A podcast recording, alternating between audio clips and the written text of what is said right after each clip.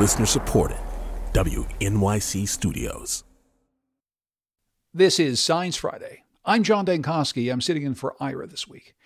After many months of build-up, Christopher Nolan's latest blockbuster, Oppenheimer, is here. It tells the story of J. Robert Oppenheimer, father of the atomic bomb, a man whose work ushered in the atomic age and changed the world forever. So, with the release of this film, we're bringing you a live edition of Science Goes to the Movies, looking back at 80 years of nuclear history. We're going to explore how the first atomic bombs were built, how Oppenheimer led the charge, and what happened when they were deployed. Now, nobody understands this legacy more than our first guest, for whom Oppenheimer's work is all too personal. Setsuko Thurlow is a survivor of the atomic bombing of Hiroshima on August 6, 1945. She's a Nobel Peace Prize laureate and an anti nuclear activist. Ira got a chance to speak with her earlier this week, and she joined him from Hiroshima. Now, this conversation may have some graphic and disturbing details, so please take care while listening. Setsuko, welcome to Science Friday. Oh, thank you very much for inviting me. Thank you. You're welcome. Can you uh, describe for us your memory of August 6, 1945? Yes. I was a 13 years old, grade 8 student in a girls' junior high school. In those days, Japan was losing badly against the United States, and um, uh, we were mobilized and recruited and mobilized to do the work for Army. So that day, I happened to be at the nearby Army headquarters. I learned how to uh, decode secret messages for the Army. Can you imagine 13 years old girl engaged in that kind of task? Anyway, about 30 of us were at the Army headquarters and at eight o'clock in the morning, we started the morning assembly. And then at that moment, I saw the bluish white flash in the window. And I had the sensation of flying up into the air and floating in the air. And that was the end of my memory. When I regained the consciousness in the total darkness, I found myself pinned under the collapsed building. I knew I was going to die. Then suddenly I started hearing my classmates uh, say voices, God help me, Mother help me. And although it happened 8 o'clock in the morning, 8.15 in the morning, by the time I came out, it was dark like twilight. And I started seeing some objects. And I called it ghosts because they simply didn't look like human beings, but they were in mess. The hair was rising up toward the sky, and the skin and the flesh were burned and blackened, and uh, we learned how to step over the dead bodies. And in the dark, people were simply begging for water in a very faint, quiet voice.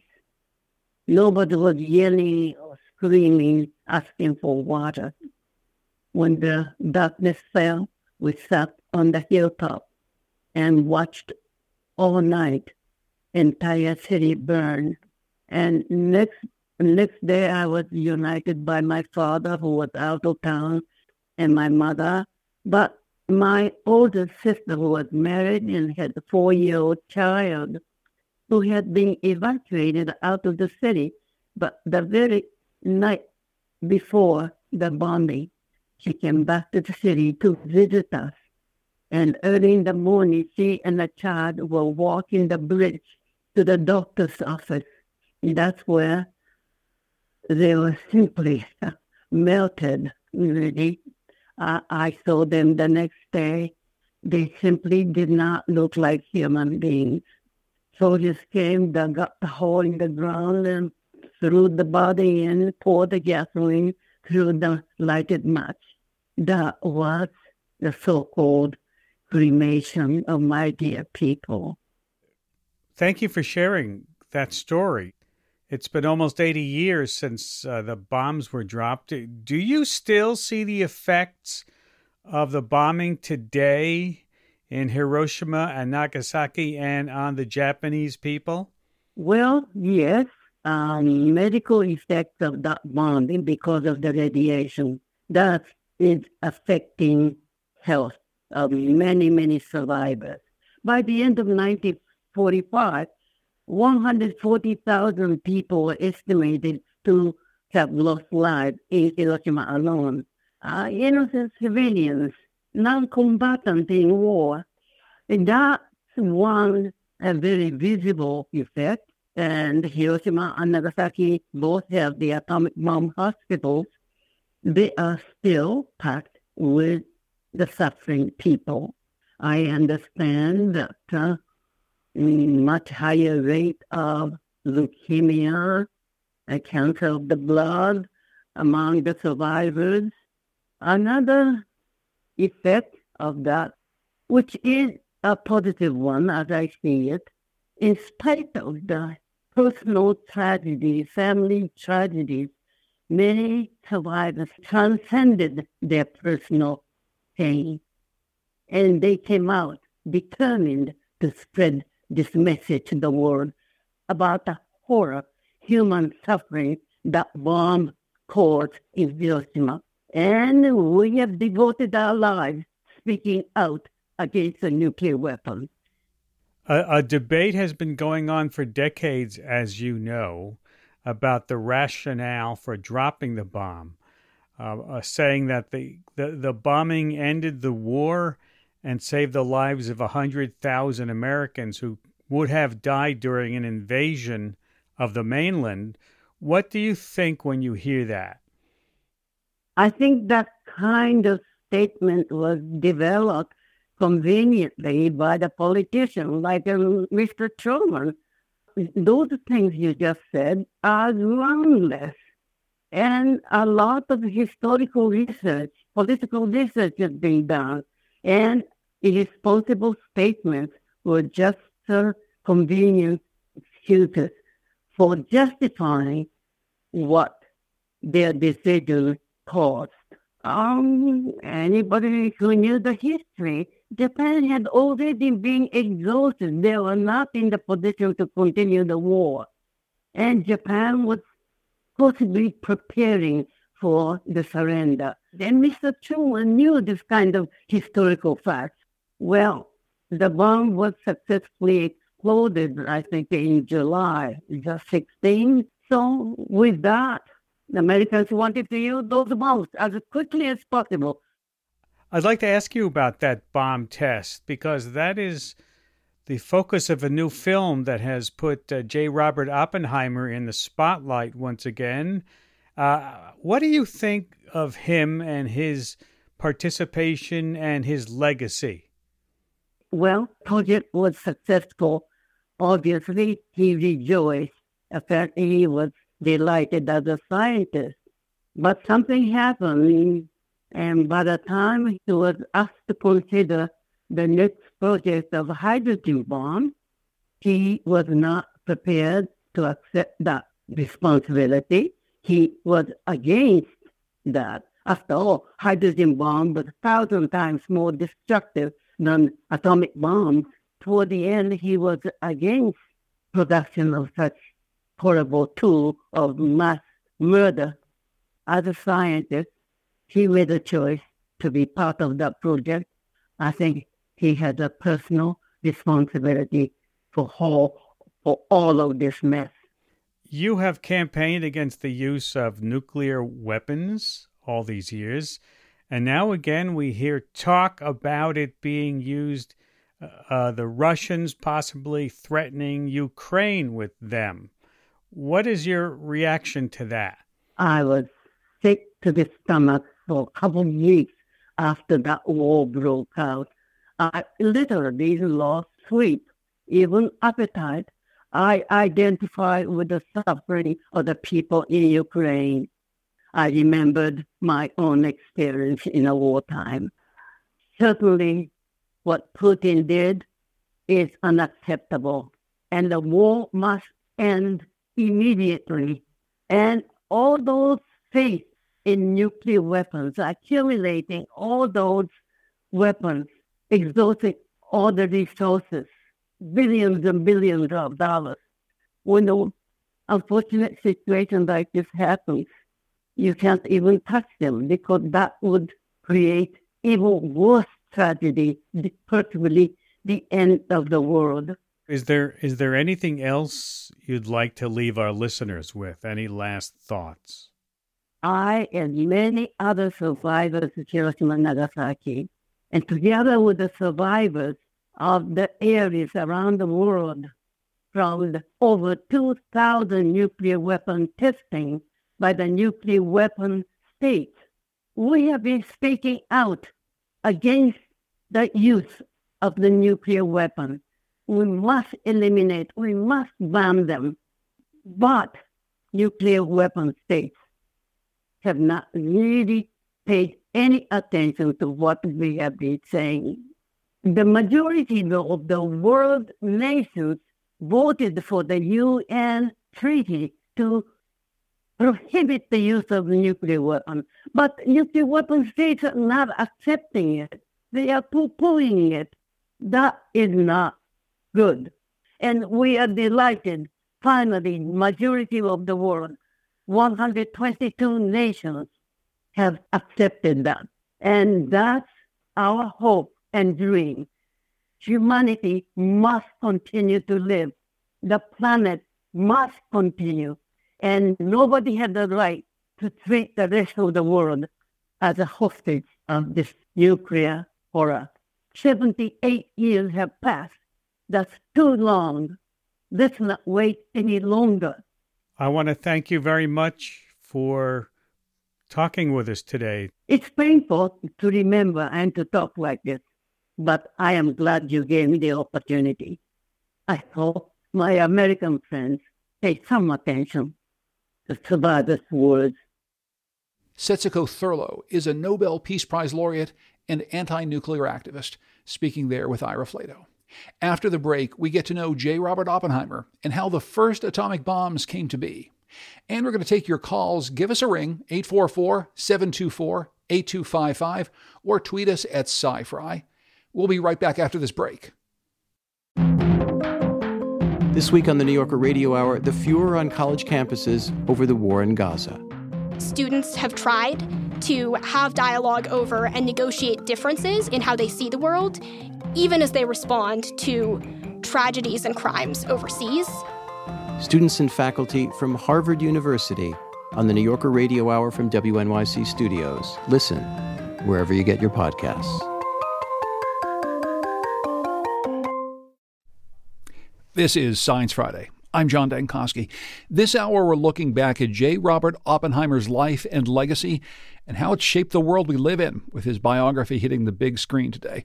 So, we're digging into what you should know before you see the film. My next guest may know Oppenheimer better than anybody else. Kai Bird is the co author of American Prometheus The Triumph and Tragedy of J. Robert Oppenheimer. It's the book that Christopher Nolan's film is based on. Kai Bird joins me now from WAMU in Washington, D.C. Welcome to Science Friday. Thank you, John, for having me. I've been waiting for this moment for decades, literally. I yes, I, I can imagine. I'm glad we have you here to talk about it. Before we dive into the story, though, I'm wondering if you could just give me your reaction to what we just heard from Setsuko Thurlow, the Hiroshima survivor and activist. Yes, it's a very moving story. It's uh, you know a history from from the ground, and uh, it's shocking to hear a survivor's tale. Um, uh, very sad and uh, difficult to listen to. You, you, of course, wrote the book that the new film is based on, and you said you've been waiting for some time. What is it like seeing this story come to life like this? Well, you know, my late co author, Marty Sherwin, is no longer with us. He died in 2021, but he spent 20 years on this project, and then he brought me aboard, and it took us another five years. So the book was in the making for 25 years, mm-hmm. and it came out 18 years ago. And now suddenly we're getting uh, a lot of attention because Christopher Nolan has used the book to to do a uh, magisterial biography on film. It's just an incredible uh, artistic achievement, And as the biographer, I have to say, I'm just gratified that the film is really authentic and uh, historically accurate. Right now, we're going to be digging into some of the history and, and whether or not in, in, our audience you plan to see the film or not. We would love to hear from you. What do you want to know about the Manhattan Project? What questions do you have about Oppenheimer and his legacy? You can call us 844 724 8255, or you can tweet us at SciFri. So, Kai, why don't you take us back to the 1940s? Why did we rush to build an atomic weapon?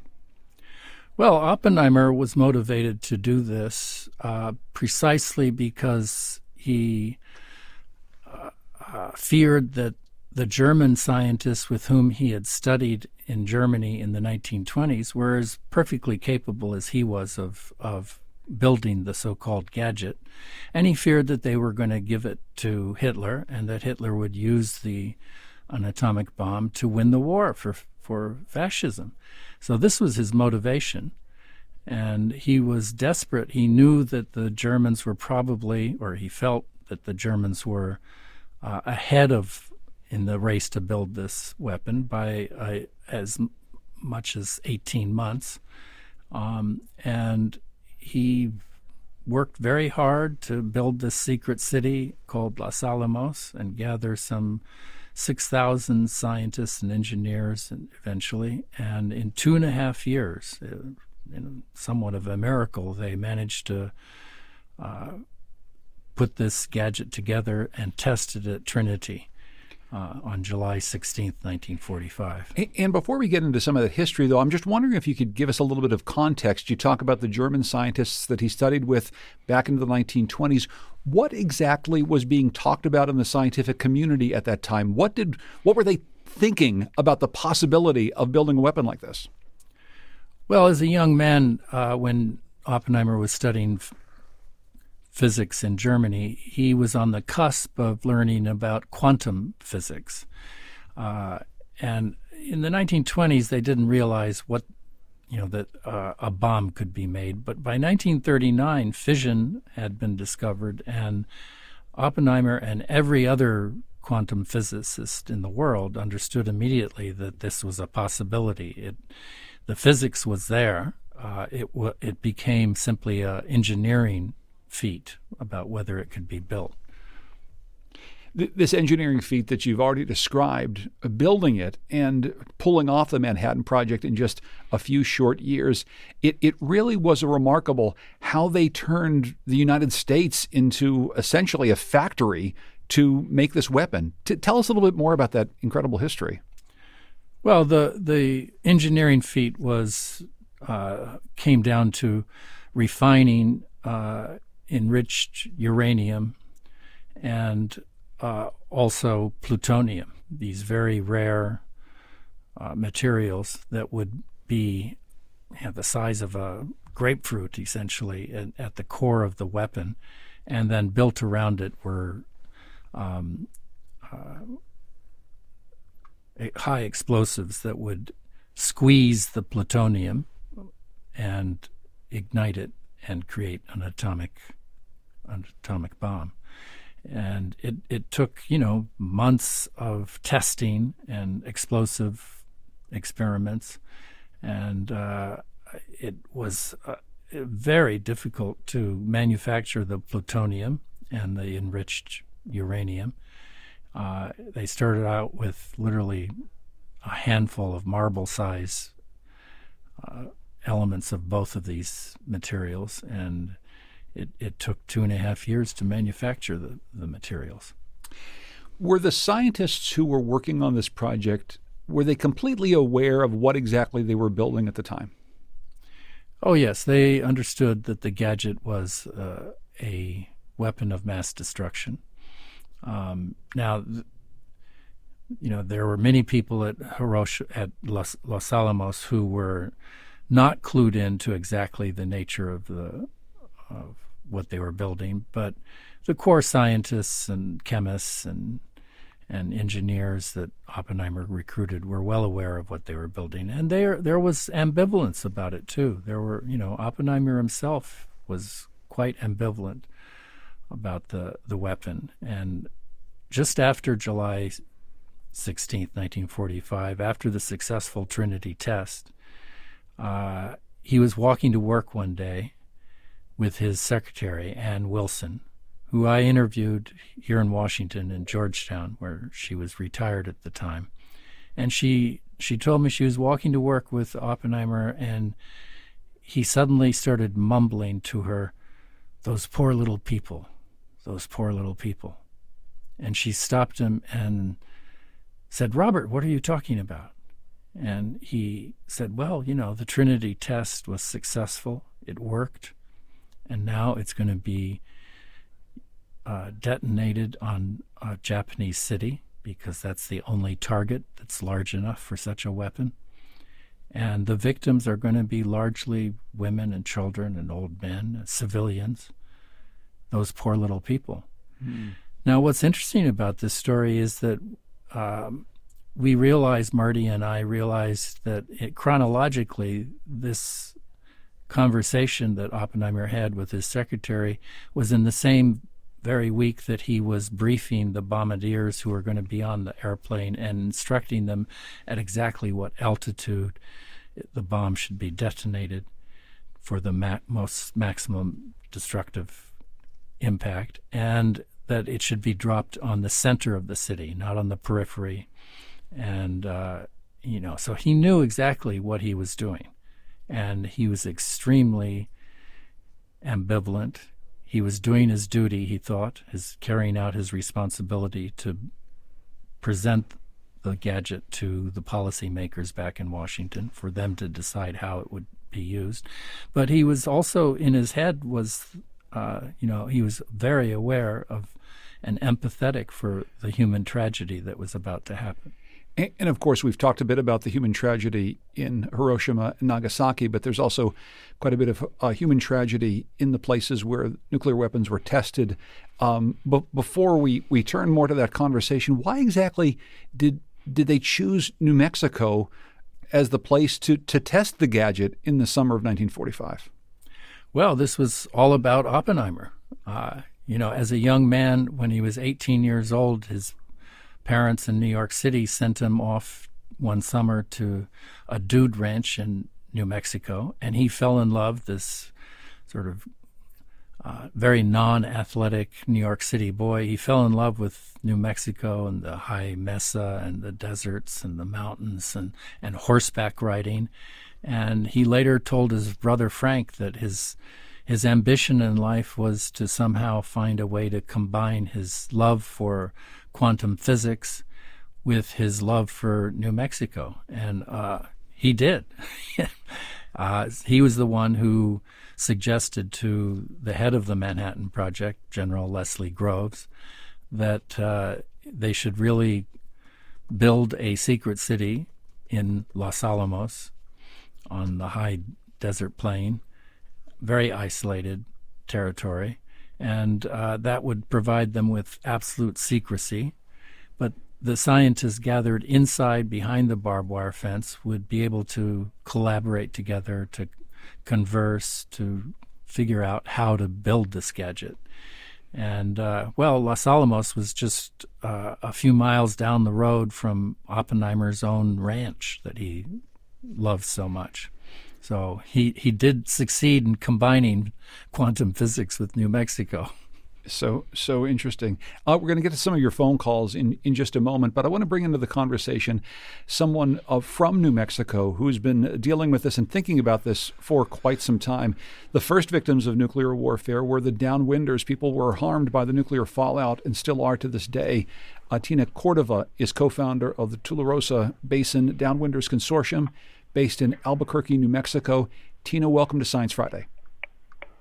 Hi, John. Thank you so much for inviting me to participate. I'm glad to be here. I'm so glad that you're here. Maybe you can talk about how your life and the life of people you know has been affected by the Manhattan Project. Well, I think it's important to note that there would have been no Manhattan Project and no Trinity test um, without the people of New Mexico, actually. Uh, the people of New Mexico, first of all, had their land taken by eminent domain to establish Los Alamos Labs.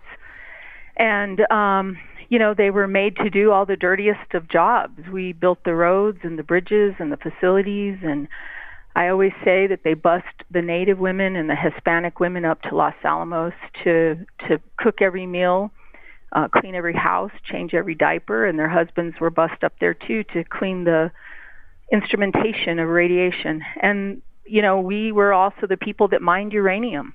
Uh, a large part of the uranium belt of the American West is in New Mexico and across Navajo lands, Laguna and Acoma Pueblo they extracted 32 million tons of uranium, the uranium that was used to build these bombs.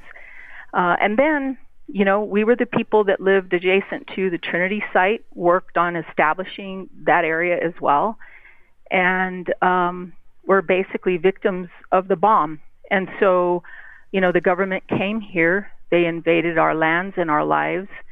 They developed and tested nuclear devices dumped the waste for years in the canyons around Los Alamos, uh, have left the mine and mill sites unabated, and then detonated this really dirty bomb uh, in an area that they always describe as remote and, and uninhabited.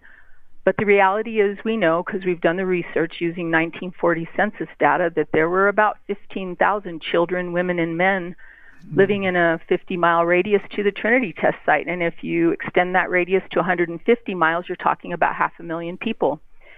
Today, in the New York Times, there's a new article about the actual fallout mapping. A, a young man from Princeton, uh, a scientist there, has recreated the blast using today's technology and what we know about weather patterns. And the fallout that that was developed after Trinity was significant, blanketed the entire state of New Mexico, and I believe the article says most of the United States and parts of other countries. So, yeah. You know, this was a big happening, and and and of course there are consequences associated with being overexposed to radiation, and that's what we have been left with. That's the legacy mm-hmm. for us of Trinity. Yeah, and if you do get a chance to, to see this New York Times piece, you really will see where the fallout could go across the entire United States. I want to tell our listeners that this is Science Friday from WNYC Studios. And we're talking about the film Oppenheimer and some of the nuclear legacy in America and around the world. We'll get to your phone calls in just a moment 844 724 8255. And Tina, of course, there's quite a bit of fallout directly in your family as well, health effects that have gone through generations. That's correct. Um, I'm the fourth generation in my family to have cancer. Since 1945, I had two great grandfathers living in Tularosa, approximately 45 miles from ground zero. Uh, both of them developed stomach cancer in 1955. There was no medical access to medical care for them. They were basically told they had stomach cancer. They were given morphine. They were sent home to die, and that happened in a very short period of time. Both my grandmothers on my maternal and paternal side had cancer. My dad died uh, after having three different cancers that he didn't have risk factors for. He developed two primary oral cancers. My dad didn't smoke, didn't drink excessively, didn't use chewing tobacco, had no viruses. And when I asked the doctors, how does this happen? They said it's incredibly rare, but we see a lot of it in New Mexico. And then when I was 39, I was diagnosed with thyroid cancer, and the first question they asked me was, When were you exposed to radiation? In my family, we now have a fifth generation. I have a 23 year old niece studying art in California and college, and she was diagnosed in November with thyroid cancer mm-hmm. as well, and it's obviously upended her life. And I've lost count of my aunts and uncles, cousins, uh, who have either lived with cancer, died from cancer, etc. And I wish I could say that my family was unique, but we are not. Mm-hmm. We've documented hundreds of families that are now displaying four and five generations of cancer um, as a result of our exposure to radiation. We are the first victims of an atomic bomb. Mm-hmm. And while we may not have died that day, it was the beginning of the end for so very many of us. Uh, Tina, hang, hang on for just a second. I want to get to some phone calls. We're, we're getting a call from Brad here, who is in Wisconsin. Go ahead, Brad, quickly, if you would. Yes. My father was in Hiroshima a month after they dropped the atomic bomb. He was part of the cleanup in the United States Marines, and he died of leukemia in 1968 at 43 years old. And the doctors told him because of his exposure to atomic radiation. My goodness, Brad, thank you so much for sharing the story. And I think we've got some more people on the line who would like to share some of their stories. When we come back from our break, we'll get some response and talk more with Kai Bird, the co author of American Prometheus, and also Tina Cordova, uh, who's co founder of the Tularosa Basin Downwinders Consortium. After the break, we're going to be talking about grappling with the ethics of nuclear weapons and the legacies of the people who created them. You can join our conversation. Please stay with us. This is Science Friday. I'm John Dankosky. This hour, we're reckoning with the legacy of the Manhattan Project and the responsibilities of scientists. There's a new film, Oppenheimer, out just now. Kai Bird is co author of American Prometheus, the triumph and tragedy of J. Robert Oppenheimer, on which the movie is based. Tina Cordova also joins us. She is co founder of the Tularosa Basin Downwinders Consortium, talking about some of the impacts right here in America of these weapons. Let's get to the phones. If you want to join us, 844 724 8255. Let's go to John, who's calling from Birmingham, Alabama. Hi there, John. You're on Science Friday. Yes, I'd like to know if the uh, Los Alamos scientists ever thought of uh, dropping the bomb in the ocean off the coast of Japan or on an island that wasn't inhabited. Therefore, thousands of lives would have been saved. It's a good question. Uh, Kai? Well, yes, this was bandied about briefly. Um, a demonstration, uh, uh, some someplace off the coast of Japan or in Tokyo Harbor, or there was even a proposal to uh, drop it on Mount Fuji as a demonstration of the power of the bomb. But none of these were seriously considered by General Leslie Groves, in whose hands it was really the decision making on how to use this weapon. And Truman himself never considered it seriously. Uh, there were there were arguments on behalf of this notion by some of the scientists at Los Alamos, um, and there was also discussion actually about whether or not they should even continue to work on the bomb project uh, after the spring of 1945, when it was clear that Germany was defeated. Um, they you know, most of the scientists understood that Japan was not capable, did not have a similar bomb project, and uh, so therefore the urgency of building this thing they thought was uh, had been taken away by the fact that the Germans had already been defeated.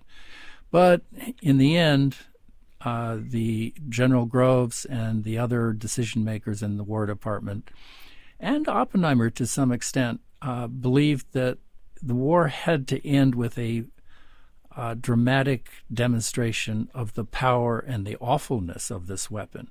And Oppenheimer himself made the argument that he got from Niels Bohr, the famous D- Danish physicist, uh, that if the weapon was not demonstrated in combat uh, in this war, then the next war might be fought by two adversaries, both of whom would be armed with nuclear weapons, and that would mean Armageddon. And Oppenheimer understood that the weapon was terrible, but he didn't think that people would understand how terrible it was until it was actually used. I want to bring into the conversation Dr. Zia Mian, a physicist and co director of the program on science and global security at Princeton University, based in Princeton, New Jersey. Uh, Dr. Mian, thanks so much for joining us. Oh, thank you. We're talking a, lot about the responsibility of scientists and what exactly happens with the things that they create. I, I, want you to tell a story that's a very telling sneak peek into the Manhattan Project. And this is Fermi's wager. Maybe you can tell us about this and what exactly it tells us about how scientists were thinking at that time. Yeah, so this is a fascinating story. So, as the Manhattan Project scientists at Los Alamos, were thinking through the physics of what happens when a nuclear explosion driven by a chain reaction happens.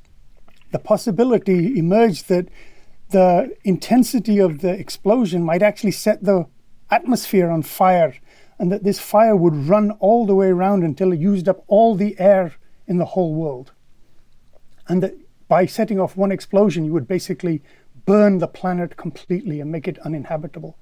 And so they argued over the physics of this for quite a long time, all the way up to the Trinity test itself in July 1945, where Enrico Fermi, the Nobel Prize winning physicist, took bets among the Manhattan Project scientists at the test site about the chances of setting the world on fire. And right to the last minute, they weren't certain that they would not destroy the planet, but they were willing to do the experiment to find out. Uh, just even as you say that, it sends chills up and down your spine. I mean, how exactly did the scientists justify this? The idea that, that maybe indeed they were playing with the life and health of the entire planet? I think that this speaks to a core question about the sense of responsibility. The scientists believed that what they were trying to do was to understand the way the world works. And the scientific question was that did their understanding meet the way that the world actually works? And it was worth finding out. It was worth finding out. And uh, also, I mean, you and others have, have talked about the fact that many of the scientists who were involved didn't actually think that this bomb would ever be deployed. They knew what they were creating, but it was indeed President Truman who gave the order to to drop the bomb. Did the scientists believe that this would really be deployed in the way that it was? I think many of them did not imagine this. And this goes back to even before the Manhattan Project. As long ago as 1940, years before the Manhattan Project began, the first idea of building the atomic bomb was actually proposed in a secret memo by scientists to the British government. And in that memo, they predicted the effects of a nuclear explosion and the first prediction of nuclear fallout being carried by the wind and poisoning everything it touched wherever the wind was blowing. And in that memo, they said this property of atomic weapons, of nuclear fallout that goes with the wind, means you will always kill civilians. And they said this may make it unusable as a weapon by Britain. And they believed that decision makers, politicians would be responsible enough not to actually do something so terrible. And I think the Manhattan Projects deep down had the same sense that really, if you understood what this would do, you really wouldn't use it. I, I want to get to the phones 844 724 8255. People have some questions. Kahela is calling from Prairie Grove, Arkansas. Hi there. You're on Science Friday. Hi. Hi. What, what's on your mind? Well, I was just thinking about this as I was listening to the program. Um, that growing up, I was taught in history class that one of the reasons um, Truman authorized dropping the bomb was to save lives. Um, that the reasoning was the Japanese would never surrender. Um, that it would be better to drop the bomb now and potentially save lives. So, based on the data that we have now, um, and seeing the fourth and fifth generation impact, um, was that wager correct? So, Zia, what, what do you say? This is obviously something a, a lot of us were taught in school a long time ago. I think that there is now enough historical material available to put into question the entire premise of how many American military lives might be saved. But the first question is that you're trading soldiers who are going to war against the lives of civilians. And that's not often the way that the question is put. You're talking about saving the lives of soldiers by deliberately killing civilians. Hmm. The second question is yeah. how many soldiers did you think might die? And it turns out that the idea of saving a million American lives, etc., that was part of the story after the war was made up after the war to justify the bombing. There is no contemporary historical evidence in the documents, secret, which have since been declassified, to show that anybody thought that that many lives, soldiers' lives, would actually be lost in a full scale invasion of Japan. And of course, Tina, so much of, of your life has been devoted to speaking out for the people here in America whose lives have also been upended, lives that have ended because of the testing that happened on American soil. That's correct. And, you know, as people view this movie that's going to premiere this weekend, I, I hope that people will realize that there's a counter narrative to all of this, uh, that American citizens were harmed, that innocent children died in the months afterwards because a lot of people don't understand the entire history. In New Mexico, we had a spike in infant mortality in the months just after Trinity we went from losing something like 30 babies per thousand to losing over 100 babies per thousand. And I always say they were casualties of Trinity. These young babies died because their little bodies could not overcome the radiation load that they were receiving, not only from, you know, the the environmental radiation, but because their mothers were concentrating radiation in their mammary glands. And so, you know, there's there's this uh, to me in my mind, and and remember that I'm a downwinder. I have suffered greatly. Um, in my mind, we over sensationalize the science and the scientists sometimes, and we don't reflect on the counter narrative about the damage that was done to American citizens and and other people in in Japan, most notably. And so, you know, I have been fighting uh, for 18 years now to bring attention to this, and for 13 years now to get the Radiation Exposure Compensation Act amended to include the people of New Mexico, because the U.S. government has been taking care of downwinders from other parts of our country, but it's never taken care of us, the first people exposed to radiation any place in the world as a result of an atomic bomb. Mm-hmm. We want people to understand and know this history and join in this fight with us because we suffered greatly and we continue to suffer. And there's no end for us. You know, the plutonium in the bomb uh, has a half life of 24,000 years, and that radioactive isotope was spread all across New Mexico as part of this project. And so we just we don't see an end to this for us, and um, we certainly deserve to be recognized and taken care of as a result of being enlisted into this this test, into this project. Let, us go back to the phones. Uh, Emily is calling from Athens in Alabama. Hi there, Emily. Go ahead. You're on Science Friday. Hi, Emily. Are you there? Let, let me just put Emily on hold there, and maybe we'll get to her call in just a moment. Uh, Kai, with all of this talk uh, that we've just had about the decision to drop the bomb on Hiroshima and also the decision to explode a bomb in, in New Mexico, Oppenheimer famously felt guilty later for what he did. You talked about that guilt maybe setting in just after the Trinity test site. What else do we know about how he felt about the bomb during that time? Uh, we know quite a bit. We know that he actually, according to his, his wife Kitty's letters to her friends, right after Hiroshima and Nagasaki, he plunged into a deep depression and she feared for his life. And he, you know, essentially he spent the rest of his life trying to warn uh, Americans and others about the dangers of these weapons. He, and, uh, you know, if he was with us today, he would decry the complacency that has grown up over the decades around the bomb. And, uh, you know, as a scientist, he'd, I think, very much want to be uh, paying attention to the concerns that Tina has raised and the concerns of the survivors under the bomb at Hiroshima and Nagasaki.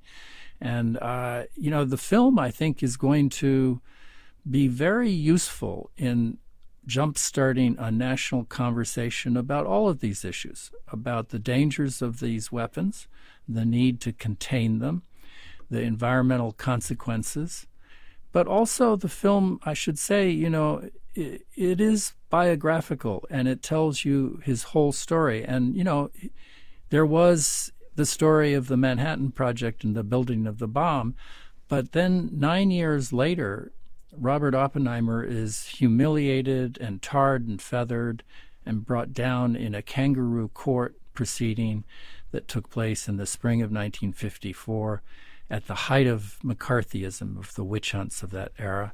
And he became the chief celebrity victim of the whole McCarthy era. And I think the film uh, focuses a lot on that trial and mm-hmm. will be a heavy reminder of the McCarthyism, the seeds of which planted mm. our very divisive politics today. Uh, so it's it's a chance for a big history lesson all around. This is Science Friday from WNYC Studios. Uh, we have Emily now. Um, Emily was calling from Athens, Alabama. Actually, sort of on the point that we were just raising. Uh, go ahead, Emily. Yes, I'm a retired science teacher, and I used to show the the movie Fat Man and Little Boy in class because we would study atomic science and then to give it a historical context, we would look at that movie. Uh, we also have a nuclear plant here in our county, so you know I felt it was important for them to understand the peacetime use versus wartime use. Um, but when I watched the trailer for the Oppenheimer movie, this other movie is ingrained in my mind. so uh, one question is um, contrasting the two films. Um, what might I notice it was different? And then the other question is about education.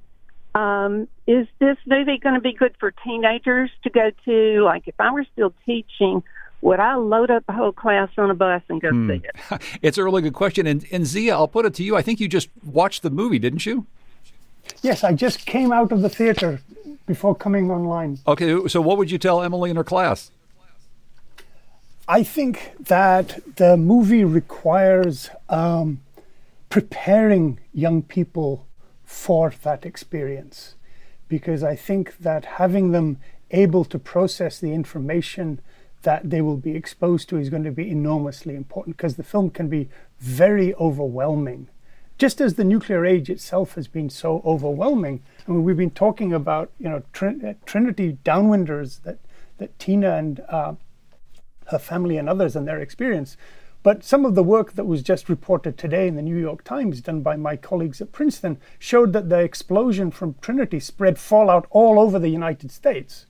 You know, with large amounts of radioactivity deposited in Nevada, Utah, Wyoming, Colorado, Arizona, Idaho, lots of other places. So lots of people were exposed, and the larger exposure of the whole world to the consequences of nuclear weapons, we're still living with that. So I think you're going to have to prepare young people for the kind of conversations that they're going to want to have. And among the conversations, we just have a little bit of time left, Zia, but I, I should ask are, are, scientists responsible for the things they create? I mean, this is a core question in this movie and in this entire dialogue. Absolutely. Why should scientists be held to any different standard than any other human being for the responsibility of the actions that they undertake? There's so much more to talk about. And I think as many people see the film, there's going to be a lot of discussion across America and across the world. I want to thank Dr. Zia Mian, who's a physicist and co director of the program on science and global security at Princeton University.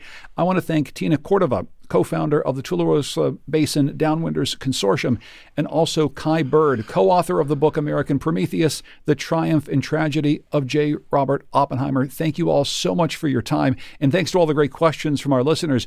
Also, thanks to our friends at WAMU in Washington, D.C. for their help today. If you're interested in learning more, we've put together some resources and viewing guides for you. Go to sciencefriday.com slash atomic. That's sciencefriday.com slash atomic. If you missed any part of the program or you'd like to hear it again, subscribe to our podcasts. You can ask the smart speaker to play Science Friday. I'm John Dankosky, and we'll see you next week.